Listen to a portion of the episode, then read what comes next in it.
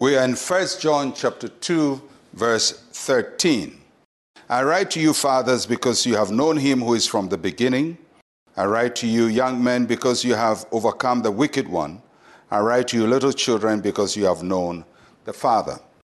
The apostle John writes to the church as a whole. But within the church, there are different kinds of people with different levels of relationship with God, and each one is being addressed. Each group, each desire is being addressed by uh, the apostle. And so he describes the Christians as fathers, as young men, and as children. Now, that, that could be uh, people who are fathers, young men, children, biologically or people who are so in terms of their relationship with God. You can look at it in different ways. But he writes to these groups and he speaks specifically to them.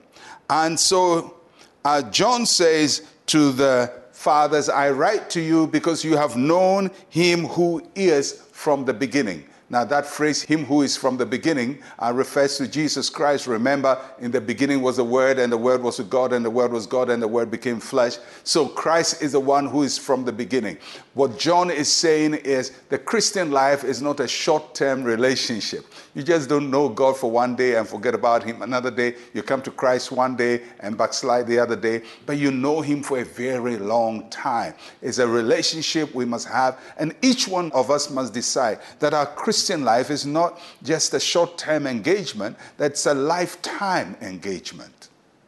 So he says, You've known him from the beginning, and we must all desire that we must that we'll have this long relationship with God that is fruitful, that is enduring. Uh, it has its uh, trials and temptations, but through it all we remain faithful to the Lord.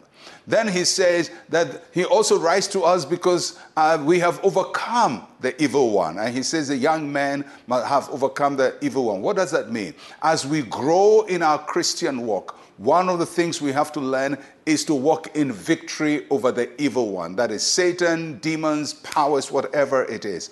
We cannot live our Christian lives running away from spiritual wickedness or being afraid and seeking refuge against them. We have the power in us by the grace of God to walk upon serpents and scorpions. And victory over spiritual wickedness is our birthright.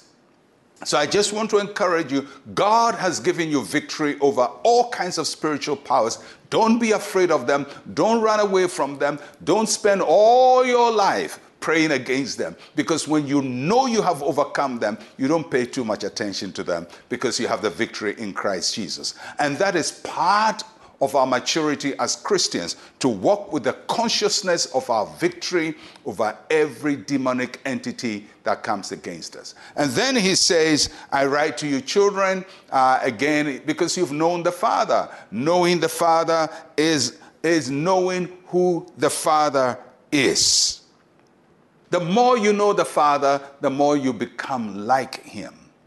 And, and that's what it is. A child becomes like his or her father and Christians must become like their Father, their spiritual Father, God Almighty. So the more we know Him, the more we become like Him. We take on His, his characteristics and we live our lives as He lives it. If He's merciful, we are merciful. If He's kind, we are kind. If He's good, we are good. So, this is what He's talking about. You've known the Father, you've built your life around becoming like the Father. So, wherever your Christian life is, you have to know the Lord for a very long time. You have to walk in victory and overcome all spiritual powers, trials, temptations, demons, principalities, and you have to become like your Father, your Father God. That's the charge that we receive from scriptures.